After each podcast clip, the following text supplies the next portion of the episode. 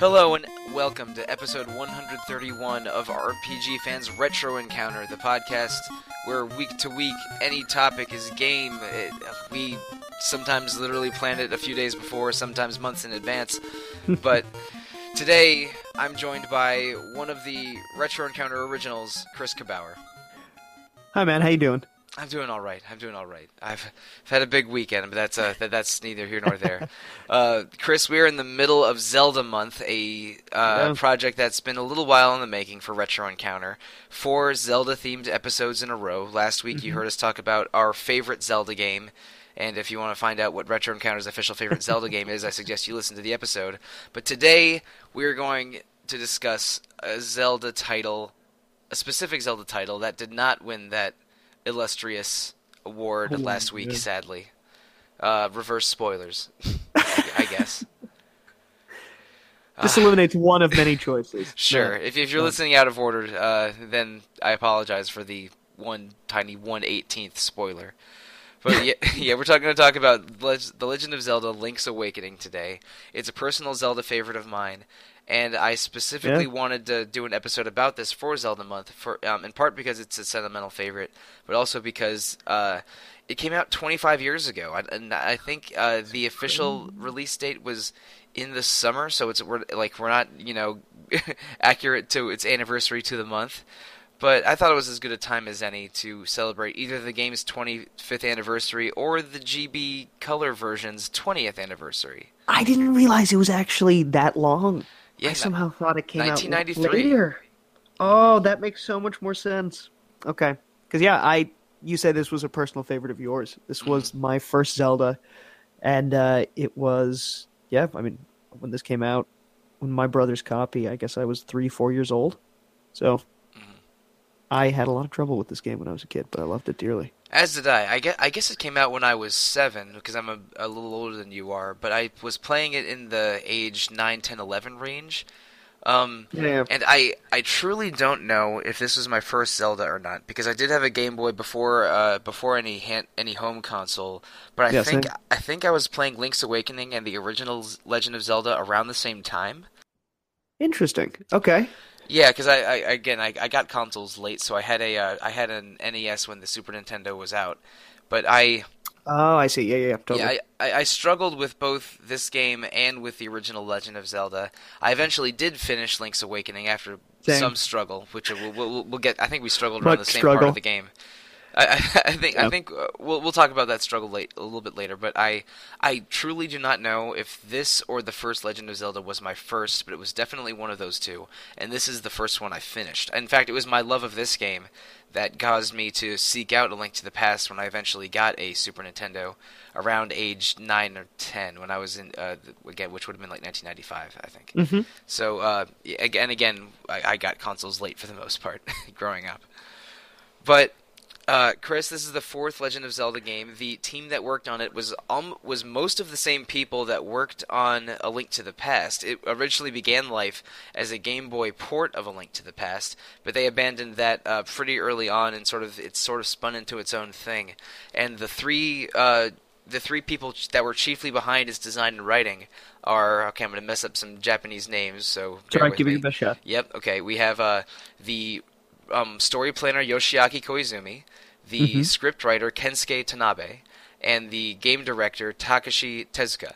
And those three guys are all still with Nintendo. Like, uh, like um, Tezuka's last project was being a uh, a producer for ARMS last year, mm-hmm. and uh, and all three of those guys worked on both A Link to the Past and this game, and were chiefly responsible for the ways that the, the weird directions that uh, this game went in its st- uh, story design and gameplay design. Um, think Such a cool little tidbit, isn't that just great? I lo- you gotta love when companies can still have uh, employees for that long of a tenure and still want to be involved. Yeah, all the all three of these guys worked on Nintendo games in the yep. eighties and are probably less involved in a sort of direction or coding uh, level at Nintendo nowadays. But all now three, they're major producers and yeah, executives. Yeah, they're all super um, uh, producers or supervisors for recent yeah. games. Uh, and and none of them quite have the same career either. They like the I, I don't know if they if there was a game a single game that all three of them worked on after this. I, I don't I don't feel like checking Wikipedia or I M D B that for that level of research, but. This is a, a weird, cool little Nintendo thing yeah, for a lot of reasons. So that cool. for a lot of reasons, but uh, I don't. I don't want to go through the game's story in a linear way, and listeners sure. will spoil the hell out of the story as we go. So, like, uh, if you want to avoid spoilers, just forget it. Just pick another episode. But so, uh, Chris, tell me one thing that you think sticks out about Link's Awakening that's really worth discussing right now. Novelty charm. There's so much random stuff in this game that always made me – that when I first discovered it as a kid and even playing it again now for the first time in about, what, eighteen to twenty years. Oh, it's been that long. yeah, I, I I beat it when I was – no, I guess a little bit less than that, so like eighteen years. I beat it when I was like nine or ten. And then, uh, yeah, never played it again since because when I was younger, whenever we would get a new console, my mom would always basically say, well, then we could give away your other stuff. You don't need it anymore. That well, so, um, I mean, my philosophy was almost the opposite. I'm a I'm a big pack rat with video games, in part because my parents told me well, that I am now. Well, my, my, part of the deal was when I was a kid, my parents said that uh, any video games buying would be from me and my own work and my own work uh, and allowance. Right. Like they, they maybe maybe a, a Christmas present now and then, but I uh, the the video game collection was mine, and. Uh, I, I could buy or sell them, smart. but they, they wouldn't, you know, buy stuff for me anymore. Totally. But so I, I kept most of my games. I sold a lot of my Game Boy games when I was about twenty, uh, be, because there because I knew there were some I was never going to play again. But I kept sure, Link's sure, Awakening. Sure. I, I kept Link's Awakening because, and I've played that game probably Ugh. at least four or five times. I don't know exactly how many, but I recently replayed it for this podcast uh, in the January-February range. Uh, so, but you're right. Um, this game has a lot of weird, unique notes to it that really haven't been present in any Zelda game since. I mean, there's Goombas. Well, there's, well, there's yes. First and foremost, there's a lot of universe-breaking, uh, like just Nintendo crossover stuff. There are enemies that you fight that are Goombas, piranha plants, uh, you Cheep Cheeps, the octopi from. I, well, I'm not going to say one hundred percent those are the Mario ones, but they look pretty similar. You have Kirby enemies in the seventh dungeon. I can't remember if they're also in the eighth. But yeah, there's the Yoshi doll, which is the first item you need for the trade sequence quest. Yeah, there's also uh, no Princess Zelda in this game. The game does not take place no. in, Hy- in Hyrule, which is... Which, uh, uh, by the way, I will say this. When you're a really young kid, as in just learning how to read, about four or five years old, playing this game, and it's called Legend of Zelda, and the whole game outside of the opening, when I think... When you're waking up, the guy's like, Zelda? I have no idea who you're talking about. It's and, never mentioned again. And that uh, tr- the item trading side quest that you mentioned has one item that's, a, that's I believe, a letter, and the photo in the letter is of yes. Princess Toadstool, yes. not Zelda. Yes. Yes. So it has Mario's oh, princess, but not but not Zelda's princess in this.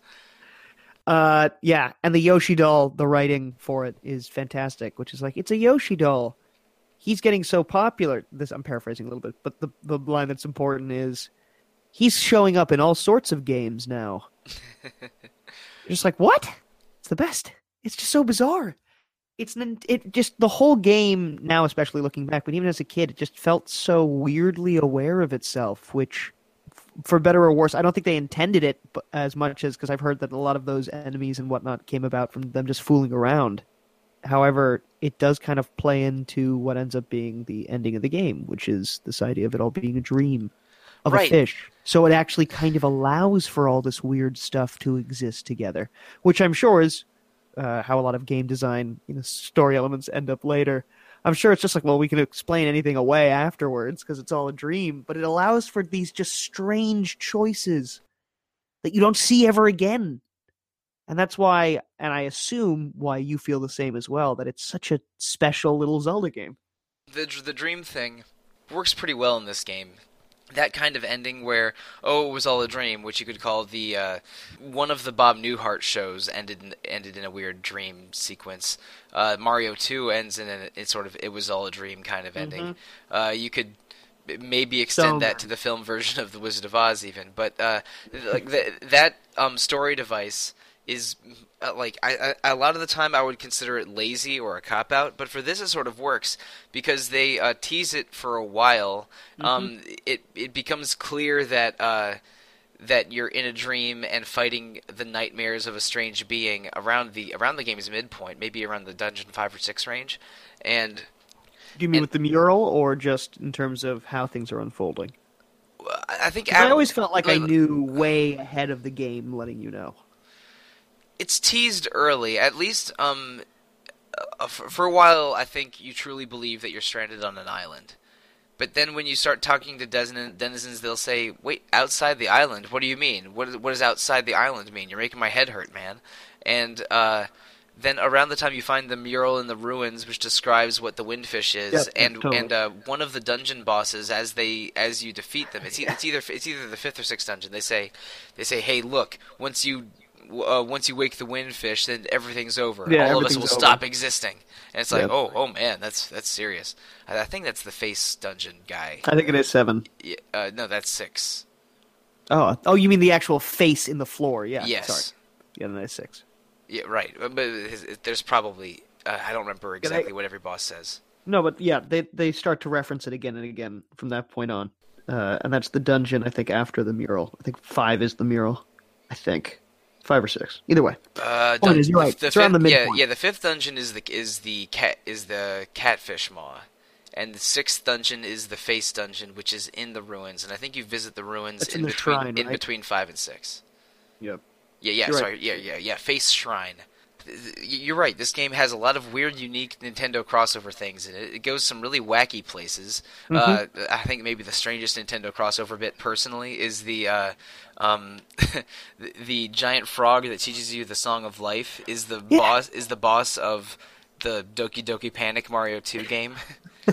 It's just so it's so... like, like, like who wanted that guy back? But here he is. But there he is. Yeah, I mean the fact that you know the writing for when you get Marin to sing to the walrus, and it's like you know now maybe now's your chance. Like just.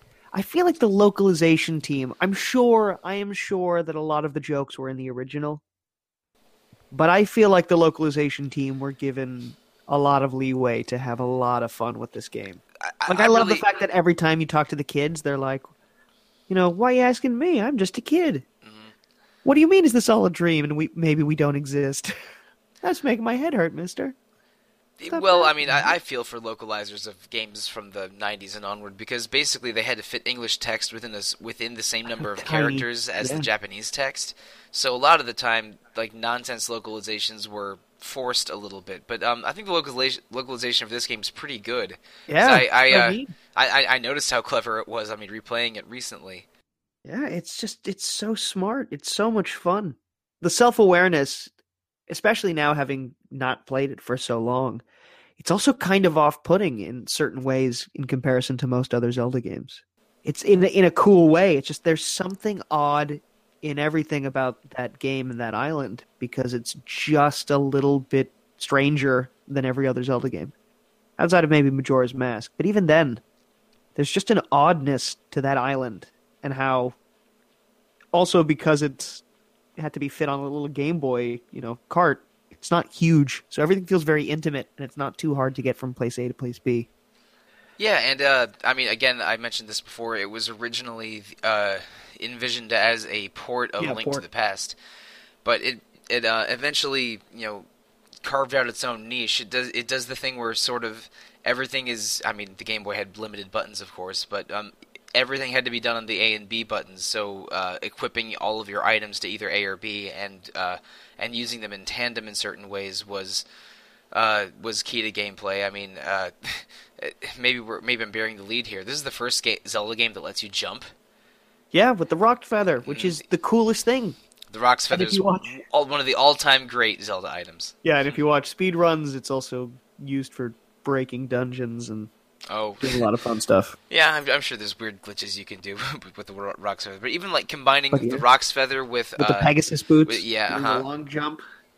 Yep, and, and just a lot of a lot of, sh- and even using it just to dodge enemy attacks, uh, which which mm-hmm. worked um for, for some but not all attacks was uh was really clever. Uh, yeah, yeah, I I I love the fact that uh you know, especially with the Roc's Feather, you can do such bizarre things. I mean, like you said, jumping over enemies is fantastic. You can do really cool, with certain boss fights, actually what always felt like action to me when I was younger. Felt like I was the coolest person in the world because you would jump over, like you said, an attack and then get your hits in and be like, wow, I just felt like a ninja. It was just a weird mobility because of the feather that just felt so fun. Yeah, and um, I mean, every Zelda game has sort of a progression of items that you get that uh, increase sort of your arsenal and your um, your suite of actions that you can do. It's, I mean, they, they, it's it's you know influential for almost every modern action game in that way. I mean, the Zelda series in general, but the items that you get in Link's Awakening are, are a little weird. For Zelda, I mean, I mean, because the only games where Zelda has this sort of jumping items are are the Game Boy ones until you get until you get you know very very recent, like uh, Breath of the Wild so has a sort of has a jump move in it. L- like some modern Zelda games do go uh, vertical in a lot of ways that uh, the Game Boy games couldn't, but just being able to jump when Zelda was always this sort of grid based two D game was a yeah, bit of a mind it was, blow. It was awesome. The fact that you could do bomb arrows, which I didn't know for years, mm-hmm. that that to me was one of the coolest things in the world of mixing both items in each slot. Like I didn't think that that was something you could do. You always had to do one or the other. I think bomb arrows are optional in this game. You can, um... yeah, you never have to use them yeah. ever, ever. But that was one of the. I don't even think they're. And uh, this is not a quote, but I remember always hearing that they weren't supposed to be a thing. It was just one of those things that the game, the way it was made, let you do them at the same time. But I, because because like you said, there is actually nothing in the game that requires that. I think it's probably something that the designers did put in the game when they were experimenting with. Uh, yeah, but, but usually that stuff gets taken out afterwards. Or maybe it was even a late edition. Um, when I was reading some uh, developer background on this game, it uh, they do. Uh, I guess roll over um, several ideas that they wanted in A Link to the Past but couldn't implement. Like um, right. having a giant egg on top of a mountain was something that one of the writers or designers really liked and sort of wanted in A Link to the Past but never happened. Um, and also... Uh, just as an idea that was yeah. just like a, a concept they liked? It, it was a visual idea that he liked a lot, and it never yeah. happened in The Links to the Past, so uh, w- when he, I think, had a little bit more creative control with this game, he got to make it a central part of the yep. game. And, um, For sure. And, and also the dungeon where you collapse one floor to change the, the nature and layout of the dungeon was something they wanted in oh. The Link to the Past. But ended up my least in... favorite dungeon. Oh. I hate those columns. Well, okay. Um, let's talk about the dungeons right now because it's a it's a a, a pattern that has repeated in several in uh, in all of the Game Boy Zelda games and several of them in general. Basically, eight dungeons that you're intended to complete in sequence. Um, and and for the for the three ga- um, Game Boy Zeldas, you really have to do those dungeons in order, which is a, a change from somehow some Zelda games work because. Uh, those three Zelda games in general have a bit of a Metroidvania thing where you unlock more of the map with each dungeon key item, and yep. uh, and and you I, I maybe there's exceptions, but I think for the two Oracle games and for Link's Awakening, you pretty much have to either finish the dungeons in a specific order or at least get the item from the previous dungeon before you can unlock the next one. I, uh, I can only speak to Link's Awakening, so I can't. Oh, I oh, can't. You, oh, you can't? Oh, so you don't even know about the Roc's Cape? No, I don't. Okay, okay. Um, the Roc's Feather returns in both of the Zelda Oracle games, which are two, oh, which are two right. D- Game Boy Color games from yeah, yeah. Uh, nineteen ninety-nine or two thousand. I remember them. I just never got to play them. Right, and and one of them has the Roc's Cape, which is basically a double jump Roc's Feather. Oh, that's so cool! Yeah, mm-hmm. it's it's awesome, and you should it. totally play this. It's amazing. Um, I always three, heard they were great. I always heard they were great. All three of the Game Boy Color. Uh, Zelda games, which are the D X version of Link's Awakening and the two Oracle games. You can get them on three D S. I think they're about uh, six, seven, eight bucks in that range, and uh, they, they go on sale maybe once a year or so. I, I got both of the Oracle games on my three D S and regrettably missed a sale for Link's Awakening. So when I replayed this, it was on my ancient G B A S P uh, with the uh, uh, with the, the Link's Awakening D X uh, cart. But um, you can get all three of those um, Game Boy Color games on your three D S, and they're I, I like them a lot, so I highly recommend that. But that's how actually um, how I played uh, Link's Awakening D X. Oh, cool! Uh, on the on your three D S? On my three D S. Nice. That's what happened? Yeah, they're great. I mean, you're right. They they look great and play incredibly well on the three D S. Yeah, well, at least um, the two, I um, I'm in the middle of a of a uh, Oracle of Seasons playthrough right now. I haven't really tried Ages yet because uh, uh, maybe you know this, maybe you didn't. I apologize if I'm uh, if I'm over explaining. But um, the two Oracle games have a connected storyline. So once you complete one, yeah, can't you do like a yeah? Yeah, you can either do you can send a code to the other one to make the story a little a little different, and then fight a sort of uh, game spanning final final boss at the end of the second one. God, it's so cool. Yeah, and also, and you can send, and also using codes, you can send items and upgraded versions of existing items from the uh, from the first game to the second game if you're playing a linked game. It's more um, nuanced than I thought. I, I think I mentioned this in the uh, Favorite Zelda episode last week, so I apologize, listeners, if this is re- repeating myself. But um, uh, you're welcome. You're you're relearning things. Sure. I uh, I had a I had a friend who I'm actually still friends with. This is this isn't a long forgotten person or anything. And uh, and she may return in this episode. You'll uh, you'll see what I mean in a minute. But the Oracle games came out when I was in middle school, and uh, and her last name also began with S. So we were in the same home. We were in the same homeroom together. And when they came out, we were both big Zelda fans. We were both big Game Boy fans. Um, she the, she only had an N E S and a Game Boy. She's I don't uh, I don't think she has a system newer than a uh, newer than a D S uh, like today. But uh, back. So each of us planned to get one of those Oracle games. I got Seasons and she got Ages, and we played through them, aware Ooh. that aware that there was a, a linked capability, yep. and uh, and and figuring it out uh, as you know as it as it was happening. And then we traded games, played um played play, and then played the linked version, so each of us could you know experience right. the, the whole story. And eventually, I did get my own copy of Oracle of Ages, and we, and we swapped back. There was never there was never any difficulty with that. But uh, the first time I played those Oracle uh, Zelda Game Boy Color games, it was with a friend, and we talked about them every day in middle school, and eventually traded copies to get our own files there. It was a it was a lot of fun, and I have a lot of nostalgia for playing them and talking about them with her. But okay. Rolling all of this back a little bit, um, Eagles Tower, the seventh yes. dungeon in the game. I had so much. I struggled with this so much as a kid. Again, I think I was. I think I played this a few years after Link's Awakening came out, so I was probably in the eight, nine, ten age range. And I, uh, I didn't have that much difficulty with the game until Eagles Tower. Well, this is a this game is gets challenging sometimes, so I'm not going to say it's an easy peasy Game Boy game, but it was so I, I you know had a, a reason. I feel that the difficulty curve for eight year old me was reasonable at least until hitting Eagles Tower, which I just could not figure out. It was um, I was uh, knocking down those columns. Yeah, the the gimmick of the of there is uh, in the on the second floor of the of the dungeon. There's this big iron ball and four columns, and you have to carry the iron ball around the that floor and uh, destroy the columns by throwing the ball at it. And getting to them is weird. There's there there's some walls you got to bomb and some blocks you have to push and some enemies you have to clear and then get to a, a different part of the same room uh, in less than five steps so the enemies won't reappear. It, it gets weird. And but yes. I, I, I couldn't figure out. I think it was the, the, the third pillar or the last pillar that I struggled with. And that same friend the, that I played the Oracle games with, um, she is the one that told um, told me how to beat that game. I um, oh. started to beat that dungeon. When I moved to a new area and went to a new school uh, and became friends with her, she told me a couple hints. Or uh, or maybe I I brought out my Game Boy and she said, oh, you have, and showed it to her and said, oh, you have to do this next kind of thing. I don't remember exactly how it went. But with, it was her guidance that helped me beat the Eagles Tower and then eventually finish the game shortly after. I mean, the Turtle Rock, the uh, the eighth dungeon, is also a, a pretty tough one. But I I figured that one out on my own. It was I, I really need I needed the hump I had to get over was Eagles Tower, and then the rest of the game, you know, happened without a major incident. But um, you had a similar thing, right? You got you had, but I was stuck at that Eagle, Eagles Tower before I moved to the um to the new city, um for probably at least a year. I don't I don't know exactly how it how long it would.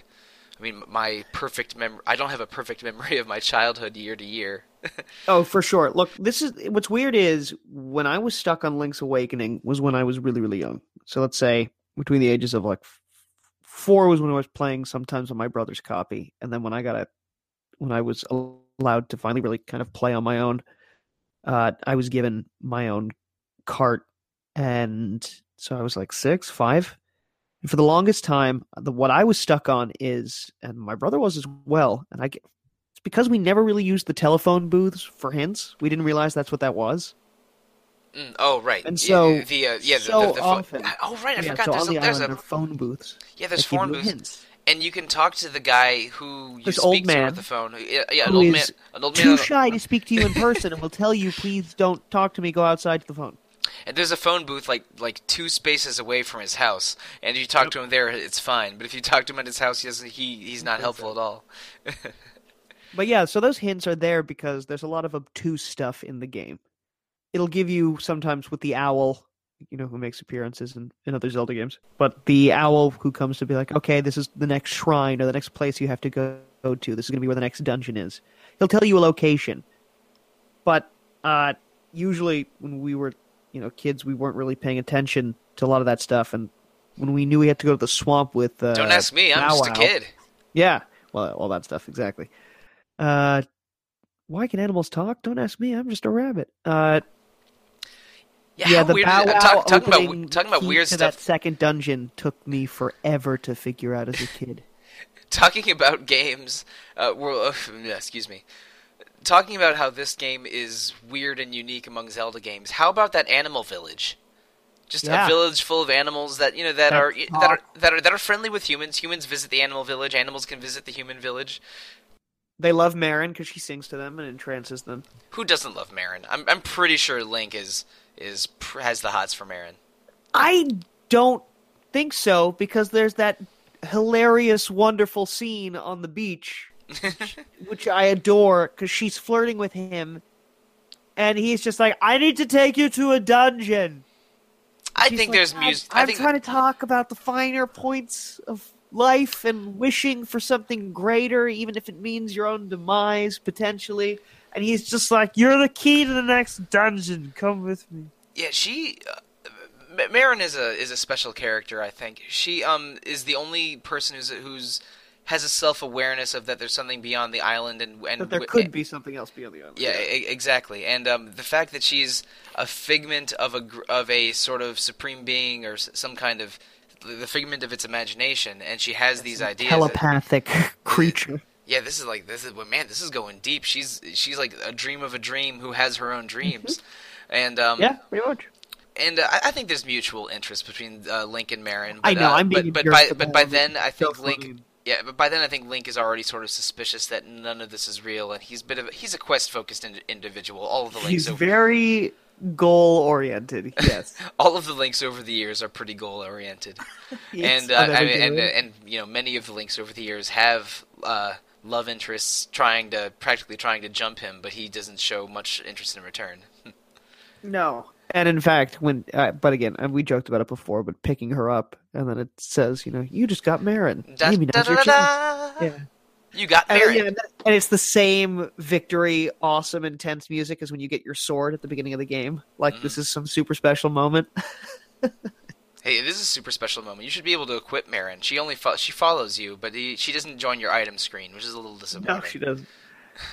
Yeah, the Ocarina, to me, was always such a, a cool, weird thing in this game. Mm-hmm, right. When Ocarina of Time came out, that I was because that was then the second game, I, the Zelda game I played, uh, I, I was always like, oh my god, it's the same thing from the Game Boy game. It was there first. And, and there, there is an ocarina in a link, an ocarina in a Link to the yeah. Past, but they call it fl- a flute, which is a weird choice because it's definitely an ocarina. And I, and I only played. That's a game I only played recently for the first time. Oh, really? Wow. That was one I missed as a kid. Didn't we had an S N E S, but only a few games. We didn't really get a lot of games. I, I think I played A Link to the Past fourth because I played um a Link, the first Legend of Zelda, and Link's Awakening around the same time. Then right. I, I rented Zelda two. I never owned that game, but did not get very far. And uh, when I got a Super Nintendo, yeah, understandable. I, yeah, when I got a Super Nintendo, I was very interested in getting uh, A Link to the Past, and I and I did get it and did love it. That's it's A Link to the Past is awesome, but and and, yes. I, and and I haven't replayed Link to the Past in a long time, but I'm thinking of doing it because I have a shiny new um, uh, Super Nintendo Classic, and it is on that. Yeah. So I'm, yeah, you know, I will say it is delightfully hard. Um, yeah, A Link to the Past is not um is not the easiest. Because I never Zelda played game. it it's... before, so I don't know where to go. Oh, and did you want any help? I will say playing it through. Well, no, no, because I, I did beat it, but thank oh, okay. you, thank you, much appreciated. If I needed the help, I would definitely be asking for it quietly. Sure. No, totally. I, I, it was so easy. Uh, but yeah, I have to say I was shocked at how little that game also tells you what to do.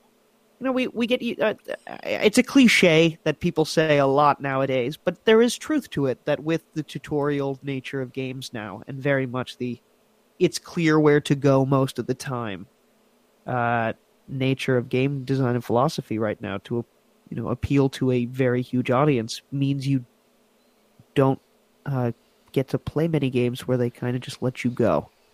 Yeah, and that was, um, a, again, one of the big selling points to Breath of the Wild. It's why people love the Souls games. It's why a lot of stuff has become popular over the last few years is a return to that philosophy. But it was kind of cool playing both and even going through Link's Awakening again now. Like I mentioned before, forgetting the whole thing about the chicken. Oh, yeah. The, the, and it was just like, what am I supposed to do now? In, in between, I see the in, key. How yeah, in, do I get there? In between the sixth and seventh dungeons, you have to... Um, You have to f- get the third song in the your ocarina. Legendary blue chicken. You have to. Well, no, it's not a blue chicken. It is in the D X. Oh, okay. Oh, it's. Oh, I don't. I don't. I don't remember that. But anyway. For no reason, it's blue. I don't get it. But you have to um, get the third. You have to get the Song of Life from the giant frog and spend a bunch of rubies to get it. I think probably like three hundred or four hundred or something. Yeah, three hundred. Then play that song in front of the windmill in town, and it will explode and a. Uh, no, no, it won't explode. You you you, you put you push it to you the push side, it over. Yeah. And, and then go into a small dungeon, and then play it in fr- play the song in front of the bones, yeah. and the uh, and then the flying rooster will revive, and you can use that to float over along a huge chasm, yeah, basically. Al- exactly. But the only way to to know that is if you um you can find out parts of that from a phone booth.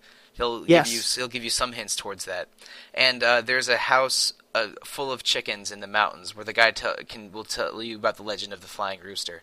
But uh, in, in general, you're right. Um, like uh, generally, if a if you refer to a game as handholdy, that's not a positive statement. Uh, it, like people don't want to have every single part of a game ex- expressly presented in front of them, unless it's a unless it's maybe a visual novel or something. Totally. But, yeah, but uh, in general. Uh, the re- the I don't know how recent we can call this because I mean I mean Demon Souls came out nine years ago, but I know um, isn't that crazy? Yeah, yeah there's, still there's, blows me yeah, but there's something appealing about being dropped into a sandbox or dropped into a a sort of a game and being able to continue in a non in a nonlinear manner with little direction. Yep. Um, Breath of the Wild does a really good job of it because they they give you you know carrots on carrots at the end of sticks to follow. And, uh, very clear paths you could take in terms of what mm-hmm. to chase, but a freedom of how to go about it. Yeah, they, it's and, and also they reward you for discovering almost anything new yes. in that game. In in A Link to the Past, I don't think it's I don't remember it being that hard because if you just check your map, it'll always tell you the next thing to go to. Yeah, for me it was always the warps because you don't see where the warps are. Oh, and okay. I, it was just figuring out where they were. That was what was hard. Also, it wasn't I about difficulty it, of actually like this is a hard game to play. It I just think the, the, Ocar- the ocarina might be um might be optional in Link to the Past. Is, do you need it for anything? Wait, no, no. Remember. Oh, you know you're right. You need. I'm sorry, I lied. You needed to get to one of the dungeons in the uh, in in the Dark World. God, I don't even remember. You do, yeah. There's a, a war uh, for the swamp dungeon in the second half of the game. In That's order a bad to, thing if I don't remember. Yeah, and, and only to uh, I think you need the flute to get there. But uh, anyway, we're not talking about Link to the Past. This is an episode no, about Link's Awakening. Okay. But, but uh, they are related. They are related. Yeah, they, they are related. And we did, and we did mention before they had a lot of the same staff work on both games. But um, yeah, back to Link's Awakening. That um, the Eagle Tower dungeon really messed me up as a kid, and I think it was a similar case for you. Yeah, it and, was. Um, it, it, and it is a pretty challenging dungeon, and these, um, and both Link to the Past and Link's Awakening, I, th- I think, have fair but occasionally challenging difficulty curves. They, these dungeons aren't always easy, um, and and sure. uh, let's see, and I, I mean, playing Oracle of Ages recently, um, that game's dungeons are way too easy at the beginning, at least, and they don't start getting interesting or um or challenging until about until you clear about the first four, I think.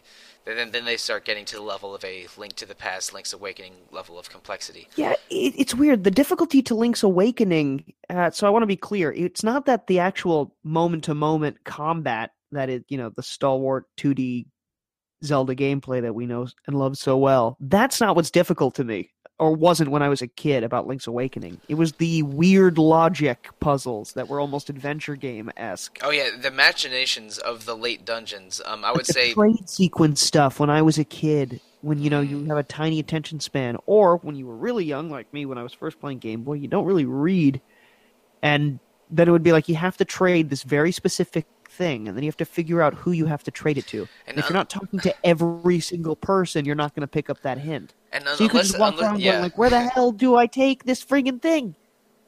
And unless there's something about Zelda that. two that I don't know or don't remember, I think this is the first Zelda game with a major trade sequence. I, I think and, so as well. And they bring that back for uh, Ocarina of Time, with the ultimate reward being the Big Oran Sword, and in uh, yep. um, Oracle of Ages and Oracle of Seasons, where the ultimate um, end to that is upgrading your sword from level one to level two. And I, and I think there's a bunch of trading nonsense involved in, in Majora's Mask, but I haven't played. I've only played the beginning of that game.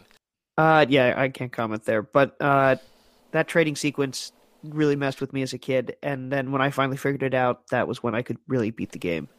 Mm. I just, I just remember around the time of figuring that out, it's a weird, just like mental touchstone. Was also when I figured out a lot of other just random mechanics that the game explained, but I would miss, and then they're never explained again. I like think... I think it took me a little while to figure out how to dive, but I had to oh. dive to get into the fifth dungeon when I was like seven or whatever. No, but, I mean, why did I get in? Then finally, I was you, just you have to do some diving in the fourth dungeon that you get the flippers. I in. know, and that's the thing. And it was like, why didn't I just think think of that? I don't know. I was a dumb kid, I guess, okay. or just didn't pay attention. I think I might have I had was help. Tiny. I might have had help with the trade sequence from the friend that helped me beat Eagles Tower. Like, oh, you have to. Um, I, I, or maybe, no, I think what happened was I got the magnifying glass, but wasn't really sure what to do with it. And my friend told me, "Oh, there's a there's a book in, there's a book in the library, and that'll tell you how to get uh, how to navigate the final final area." I think that's true. I don't remember exactly if uh, she told me or not, but I think that's likely. And I remember, and years and years later, when I was reading things about this game, it turns out there's uh, I don't know four or six or eight possible uh, combinations of directions for the egg at the end. So you can't just you can't, it, it won't always be the same. But like when when you really? gener- yeah when you generate a new save file. Um, it, it decides at the beginning what's in that what's in that book in the library and how to navigate the egg. So you can't just huh. you, you can't just look uh, um, avoid the the side quest entirely and just check an online guide to find out how to go through the egg. It, it, there's there's one of a set number of random uh, direction uh, sequences. So I know do it's cool. I, I guess you could check all four of them or however many there are, but uh, the, you should just do the. Yeah, just do the quest. Yeah, just do the trading quest. It's really the only quest that isn't a dungeon, real quest in that game. Well, sure. I guess because that, like, that's the thing is like the logic stuff, and of course now I know that and you well, can always just um, on the phone with. It's all the stuff of getting into dungeons of like, okay, bringing like getting Marin to the Walrus is an obvious one, but uh, like I said before, getting Marin to the Walrus wow, is an obvious one. Is Bow Wow a sentence that came out of your mouth to get us into the second. Uh, dungeon when I was five. Like, that was a huge breakthrough when I figured that out because it was like, oh, oh, I get it. You're the key. I thought that I just was holding on to you because the game was being weird. Again, I had no idea what the hell was going on. And they just tell you that it's in the swamp. And I thought, okay, I need a key because I needed a key the first time. And then when I realized, oh, the dog was the key. And uh, it was just such a like a head explosion moment. Granted, this probably all took place in the span of like a, you know, a few weeks, maybe, because I only got to play on weekends. But it felt like forever because as a kid, in five years, those four weeks was a huge chunk of my life. And there's yeah, there's a lot of weird um, things about this game that we even hard even aren't really even getting two D to. two D sequences when you go uh, when you get to side scroll, which are so yeah, much yeah, fun. Yeah, yeah, well, side scroll sequences, um, which are only. Generally, they're only in dungeons and only um, yes. in sort of un, in sort of like um, unmapped basement floors, getting from staircase to staircase. Those yep. those come back secret pathways. Kind yeah, of thing. yeah, those come back a little bit in the Game Boy Color games, but I don't think those have like Goombas and Thwomps and to the level of, to and the Piranha level Planets. Of, yeah, to the level of the Link's Awakening at least, and uh, Cheep Cheeps. They do. Uh, there isn't really a unified theme connecting all eight dungeons in this game, but one of them, uh, I think it's the third one, it's called the Key Cavern, and I didn't realize this as a kid, but it does the Zelda one thing, where the shape of the layout of the dungeon is the title of the dungeon. I so, didn't so yeah, that. yeah. So the, the the map of the Key Cavern looks like a key, and it's also the only dungeon, maybe in Zelda history, where you get an extra key that you don't that doesn't uh, fit into any lock. That's, I, didn't realize I, I, I don't know the, the exact. I don't know the exact number, but it's something like there's there's uh, seven locks in the dungeon, and you get and you get eight keys, and that's because like towards the end there's a there's like four key blocks you have to unlock all at once. So it's a, it, so it, it's helpful that there's a lot of that there's a lot of keys available. Right. But uh, it was a safeguard just in case someone felt like it was yeah. too much. But yeah, I, th- I think it's it, maybe there's another one, but I think it's the only Zelda game where they give you Zelda dungeon where they give you an extra key. I, I I'd have to do research cool. to find out if that's like that. an error. But yeah, there's a lot of fun, weird gimmicks in Link's Awakening. Uh, I I, I guess we've only talked about um, Eagles Tower and Key Cavern, and maybe to a lesser yes. ex- and maybe to a lesser extent Turtle Rock and the Face Shrine. But do you have a favorite dungeon in this game? If I'm going to say a favorite, it's always going to be the first dungeon because I've probably, again, as a kid, restarted the game so many times because I didn't know how to get to this into the second dungeon. So I just played the first one to death. In terms of like this time going through the actual favorite, I really like the fifth dungeon, which is the one you have to dive into. The maw. Oh, the the Catfish Maw. I really like the Catfish Maw. I don't know why. I for whatever reason, just the rhythm of playing that dungeon and how it flowed, it was just the most consistent for me. But then again, I think it's because the first half of the game I know backwards and forwards, and the second half I don't remember nearly as well because uh, I really only played it that second half through once. And as a kid, I would restart and play through a bunch of the dungeons and then be like, eh, I'm fine. I don't need to do this. And then come back to it months later kind of thing. And you know, so the um, second half was fun to just kind of be like, oh yeah, like the Face Dungeon six in those shrines. I didn't remember any of that stuff. It was all relearned. Same with the seventh and eighth shrines. So that you know, those um, were a little bit more stressful because I didn't, I didn't know what I had to do. But at the same time, uh, I definitely think the fifth was my favorite. Um, and yeah, I did, I've been doing some background Googling uh, while you were describing the Catfish Mob. I, I think I, I was mistaken. It's not just the Key Cavern that has it, its layout resemble its name. Most of the dungeons in Link's, in Link's Awakening do. Yeah, they do, because I yeah, know the Face yeah. has that goo- cool little thing that I noticed. Yeah, with and, and, and, and tur- Turtle Rock looks like a, you know, a turtle with le- with yeah. a head and legs and a tail. So, But, but that's as the and Zelda Eagle one... Tower is just the four tower blocks, I guess. Yeah. Um, but it's not true for maybe all of them, but many of them do the Zelda one thing where the dungeon layout resembles the dungeon name, which is a cool, which is a cool gimmick. I, I, I like that. But, yeah, no, uh, it's fun. But yeah, replaying this uh, recently, so the dungeons are pretty fresh in my mind. I, I think the Eagles Tower gimmick is cool, but my, you know, my childhood trauma from it means it can never oh, be my favorite.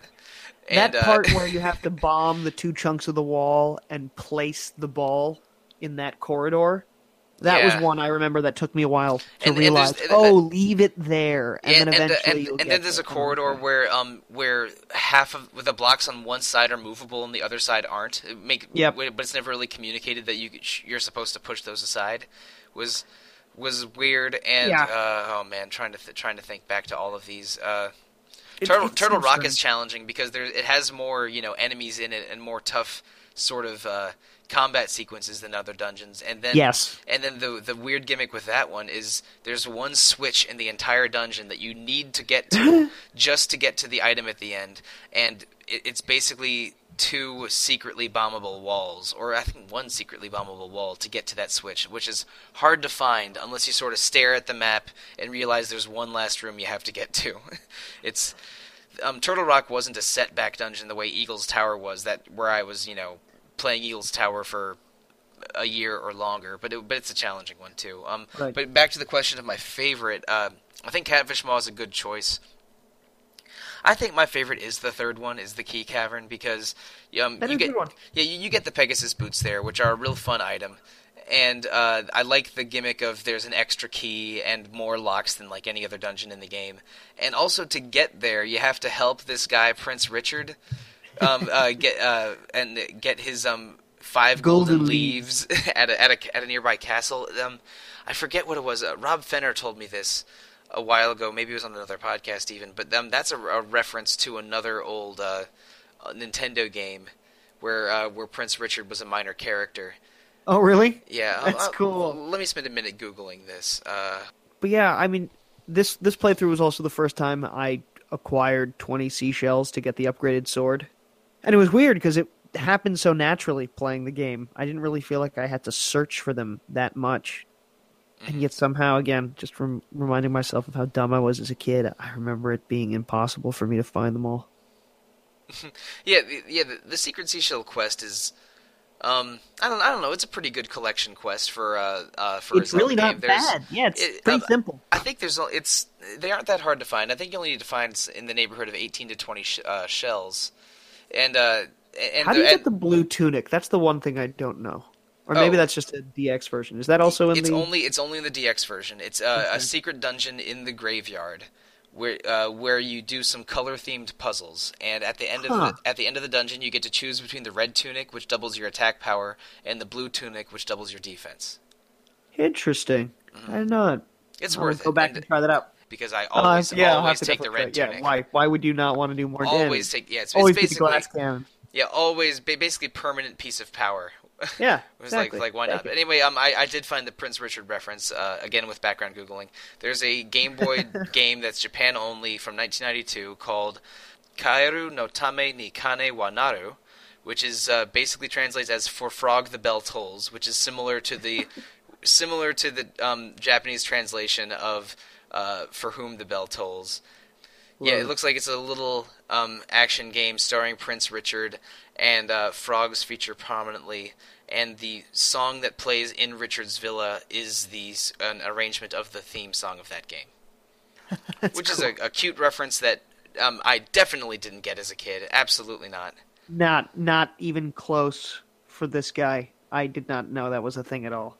But yeah, I was confused by the talking monkey. First and foremost as a kid. Well, Kiki the Monkey also features prominently in uh, A Link to the Past, because you I mean, you need help from the monkey to, yeah. get in, to get into one of the dungeons near the middle of the game. Yeah, with the uh, that maze. But mm-hmm. that's the thing. It's like I, I didn't know that, so playing that game the first time, I was like, why is this talking monkey? And, and you know, looking at uh, art assets of this um of this For Frog the Bell Tolls game, uh, it looks like that the frog that teaches you the song song of life is from that game and not Mario two, even though it uh, okay. it, it, it, might know, it looks like that and it felt like an homage. Or, it's more of the maybe the other. Or it, it it might be that the Mario two frog found his way to the uh, this For Frog the Bell Tolls game and then and then uh, went to Zelda Link's Awakening. It's uh, but we just weren't aware of the second step in the in the chain. And this yeah. Prince Richard and Prince Richard's art assets from this old Game Boy game, uh, kind of he. I mean, he has a sword and a shield, and a and a sort of a floppy hairdo. He he's kind of like an alt universe Link in a frog themed action game. okay, okay, sure, why not? Yeah, so we'll uh, take it. I don't think we're gonna do a retro encounter episode on For Frog the Bell Tolls anytime, yeah, soon. anytime soon. But this it's a it's a cool little reference. Yeah, I uh, I also just love. Again, and it's the sense of humor thing that I, I feel like is unique to this game. But this is such a bizarre thing. But it just made me think about it with the trade sequence, because you said we were talking about Kiki the Monkey and the bananas. Yeah, but yeah, I love how and, early um, on it, with the baby room, uh, with the, the baby you have to give the doll to. If you talk to the husband, he'll be like, "Hey, I'm going to be lost in the mountains later. Look out for me." And you and, can still tell you that at the beginning of the game, and then when it happens, it's just like, "Oh, that's that's awesome.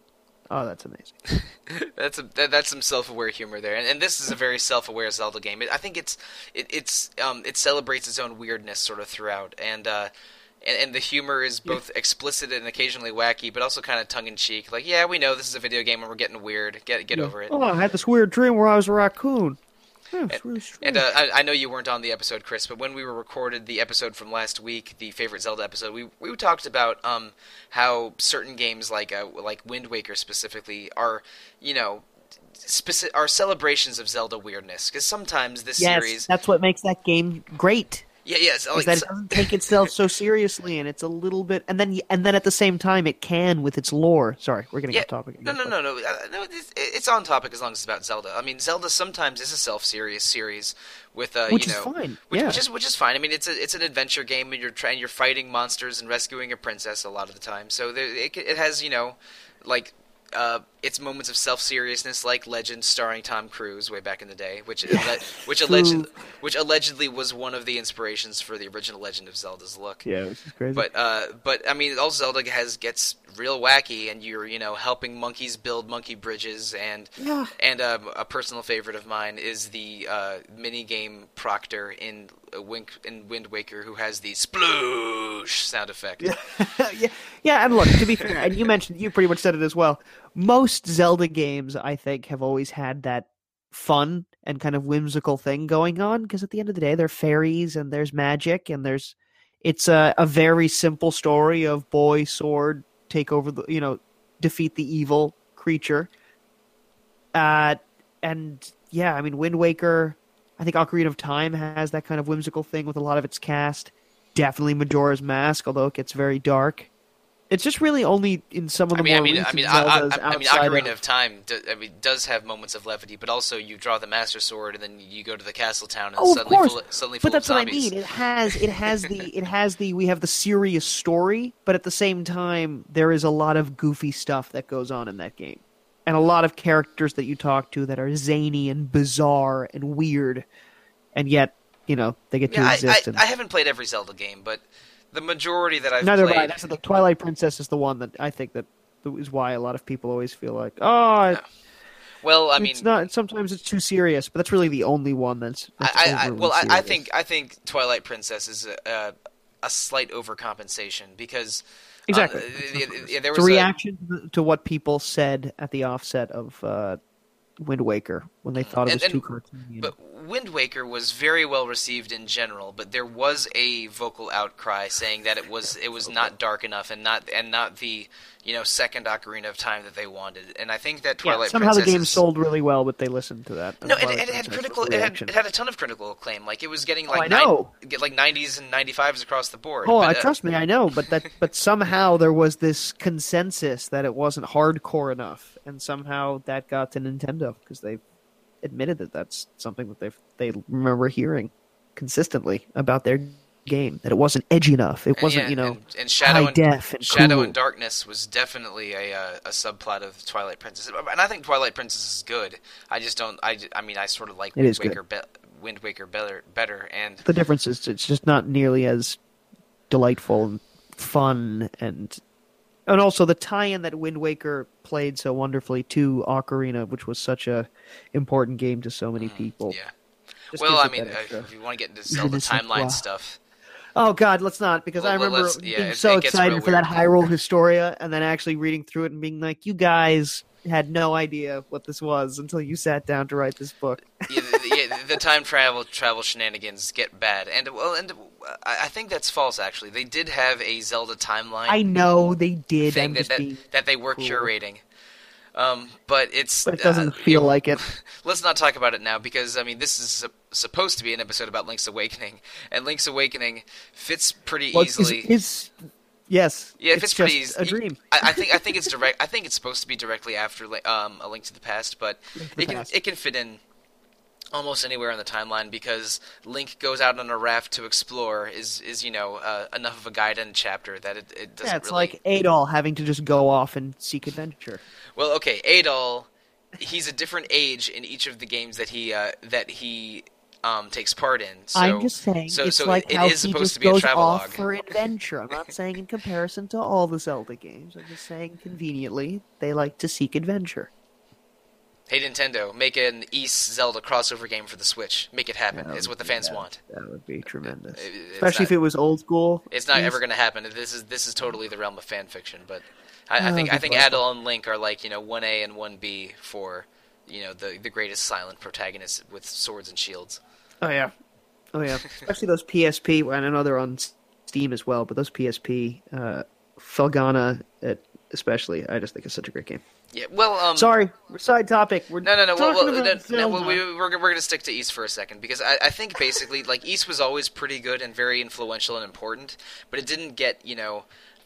I don't think it, it became great until they did that sort of soft reboot around two thousand, because every um when they did the when they did the East one and two remakes and then started making yep. uh and then did the you know, E six onwards, they tried to f- have the East games and their remakes relate to each other better, and I think that enhanced the series as a whole, because, like, the original East three um, is pretty terrible, and East four had three different versions made by different companies, so they and that were that weren't, you know, talking to each other, so it's it's kind of I diffi- only it got introduced to them with the P S P titles, and yeah, that so it, that was my introduction, and gotta say that was that was a great way to yeah. discover those games. I, I got into them late as well, but like East didn't get really East was always good. It didn't get you know great and nearly as much this... recognition, mm, partially because uh, of the platforms yeah. it was on too.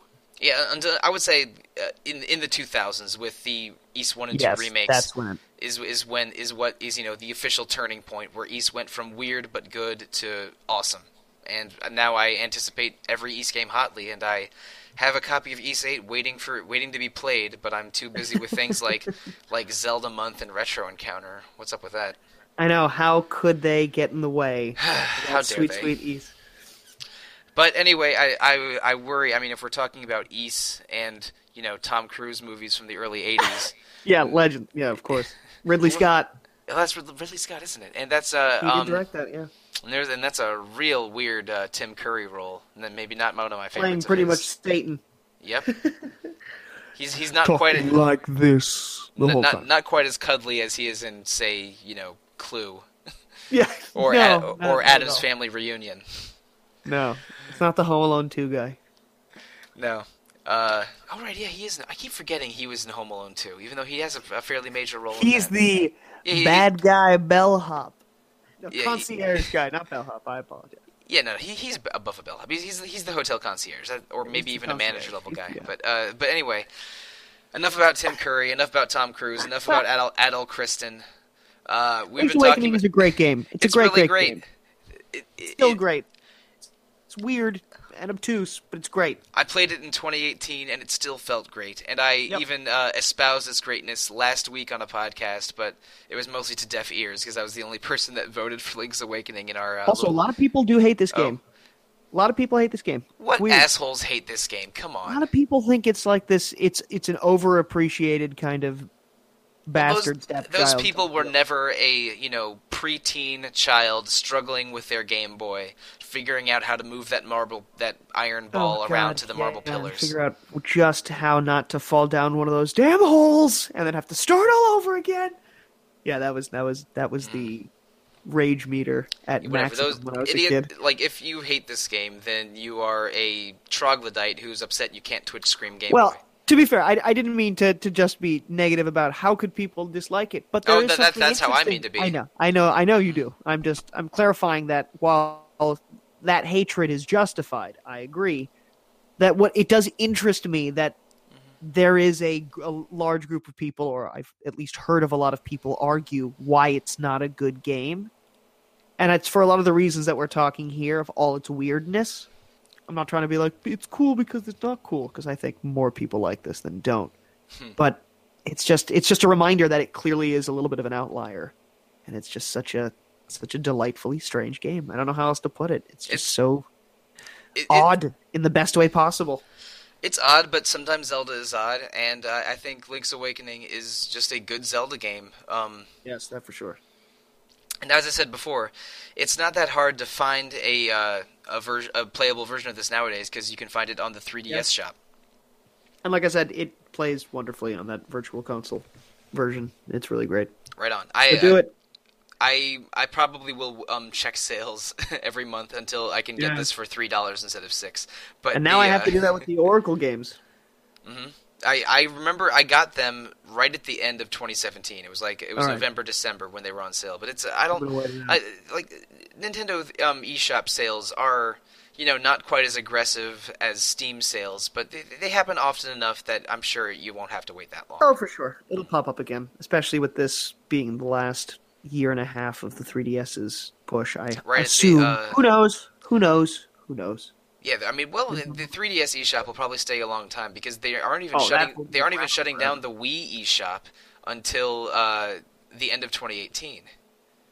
It's a, it's, it's officially dead January first, twenty nineteen. So I, I think you'll be able to find these the Game Boy Zelda games on the three D S for a while. Oh yeah, yet. for a while, mm-hmm. for a while. But all right, I think we're about exhausted Link's Awakening discussion. We yes, we both we both like this game a lot. There's a lot of we it's didn't even one. we didn't even mention Taran and his and his raccoon adventures.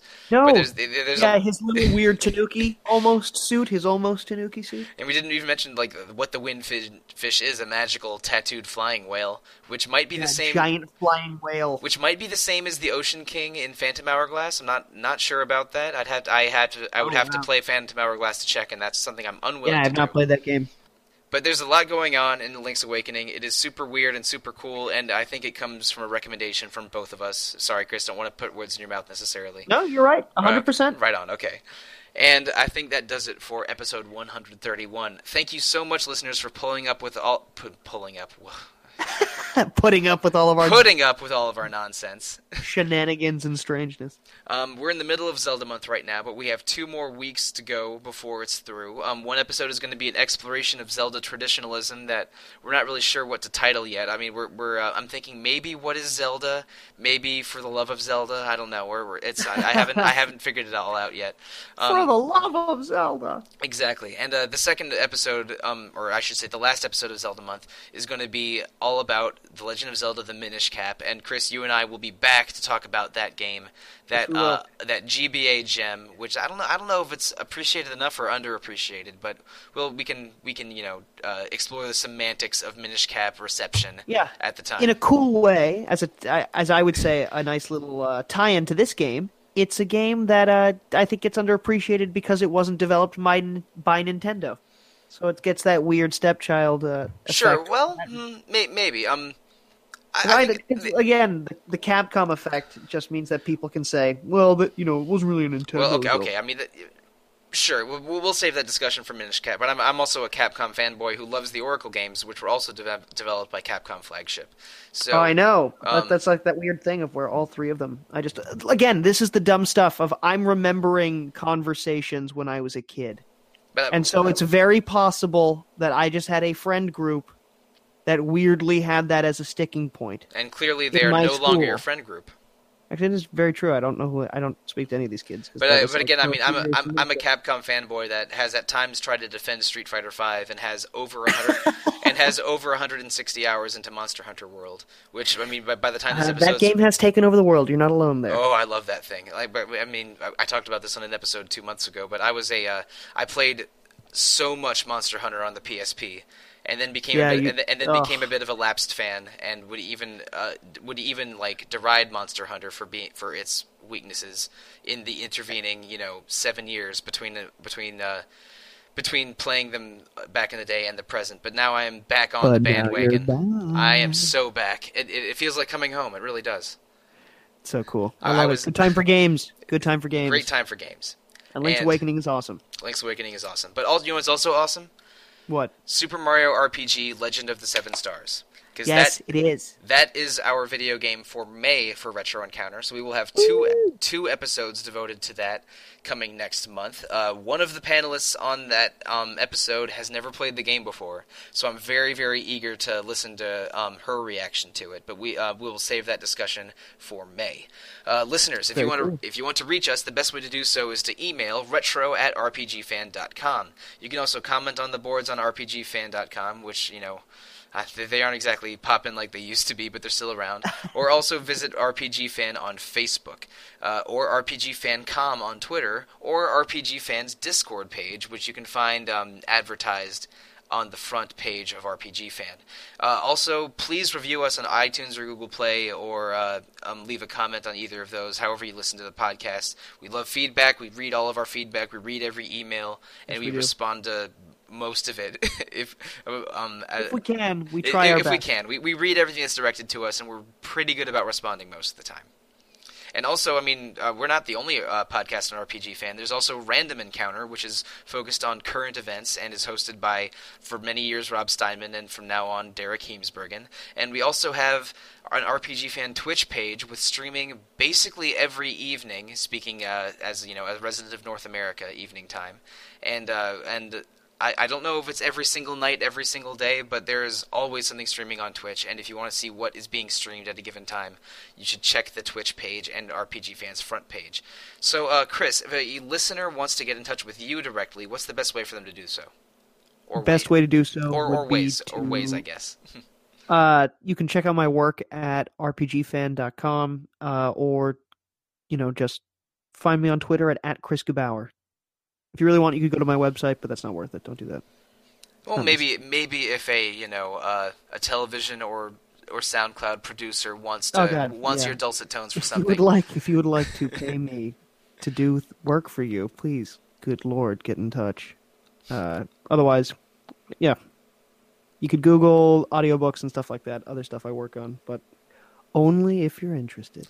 You cannot find me on audiobooks or uh, the or entertainment other than this podcast. Probably for the but, best. But uh, uh, I disagree. We need your uh, voice on sure. these airwaves, my that's, friend. That's sweet of you. But uh, if you, but listeners, if you want to reach out to me, the best way to do so is probably via Twitter. I am at The Real Monsoon most of the time, and also at Evoker for Dogs when I want to talk about weird stuff that I'm not comfortable putting on at The Real Monsoon. Um, so and, the best stuff. Go there for sure. the best stuff. I'm also Monsoon on the R P G Fan forums and Monsoon Mike on Discord. So Very cool, man. I think that's about it. We both love Link's Awakening, even though this episode was not all about Link's Awakening. No, it's about everything that Link's Awakening also made us think about. That is a very accurate statement. I'm trying to be weird. Listeners, thank you. Good night. Good Have night. a good one.